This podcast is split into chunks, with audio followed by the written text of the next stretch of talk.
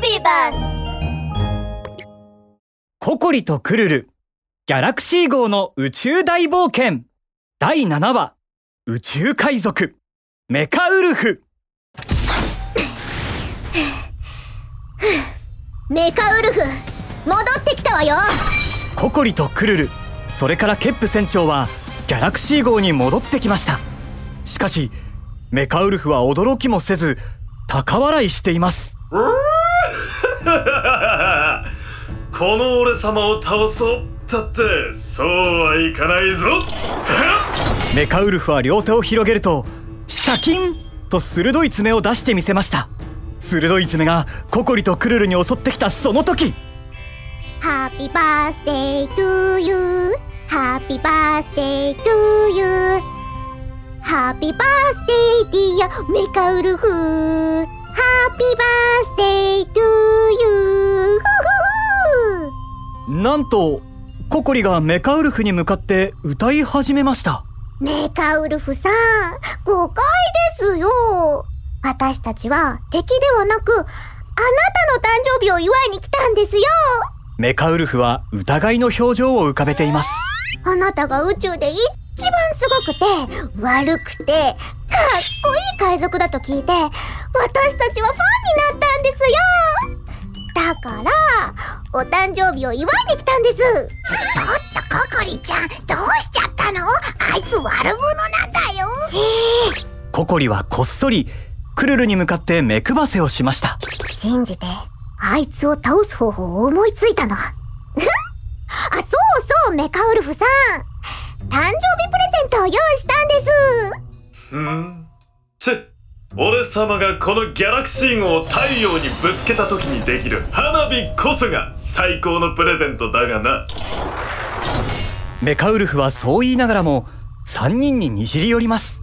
しかしココリは慌てもふためきもせず自分の耳を撫でて言いました。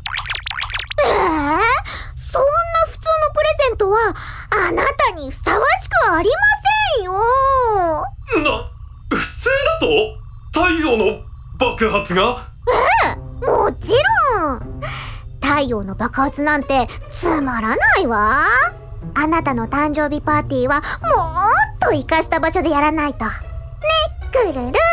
ココリがクルルに目配せをすると、クルルも言葉を続けます。そうそう、やっぱりあそこですよ。あそこじゃないとパーティーはできないですよね。ねえココリちゃん、宇宙で一番活かしたところってどこだ？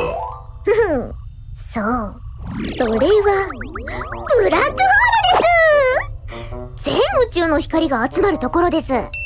そこでパーティーをすればあなたに全ての光が集まるんですよ。あなたほどの人じゃないといけないところです。ブラックホール、良さそうな響きだな。よし、決めた。俺様の誕生日パーティーはブラックホールで執り行う。お前たちはさっさと降りろ。メカウルフはココリ、クルル、ケップ船長を再び宇宙に放り出しました。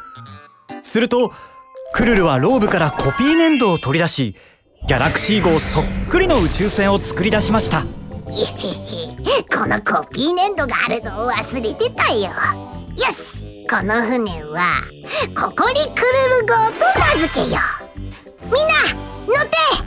ココリとクルル、ケップ船長はココリクルル号に乗り込みました。一方その頃、メカウルフは得意げにギャラクシー号に乗ってブラックホールに向かっていました。きらめく星々、美しい銀河を越えて宇宙の果てへと加速していきます。もうすぐ宇宙で一番活かした場所だ。しかしメカウルフは目を見開きます。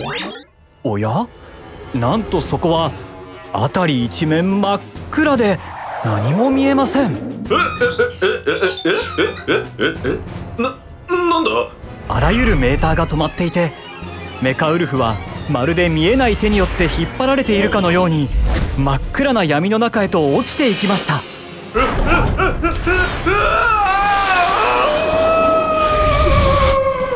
メカウルフとギャラクシー号は全てを食らい尽くすブラックホールに飲み込まれ、もう二度と出てくることはありませんでした。ココリクルル号の中ではケップ船長が感激のあまり何度もゲップをしています。ゲップありがとう。ゲップ君たちのおかげでメカウルフを倒せた。ゲップブラックホールに入ったらもう二度と逃げられないのよ。ブラックホールこそが私のプレゼントだったの。さすがココリちゃん。もうココリちゃんって呼ばないでよ。プププププププココリちゃんプププププ。だからもうそれココリとクルルはついに邪悪な宇宙海賊メカウルフを倒しました。でも2人の宇宙の旅はまだ始まったばかりです。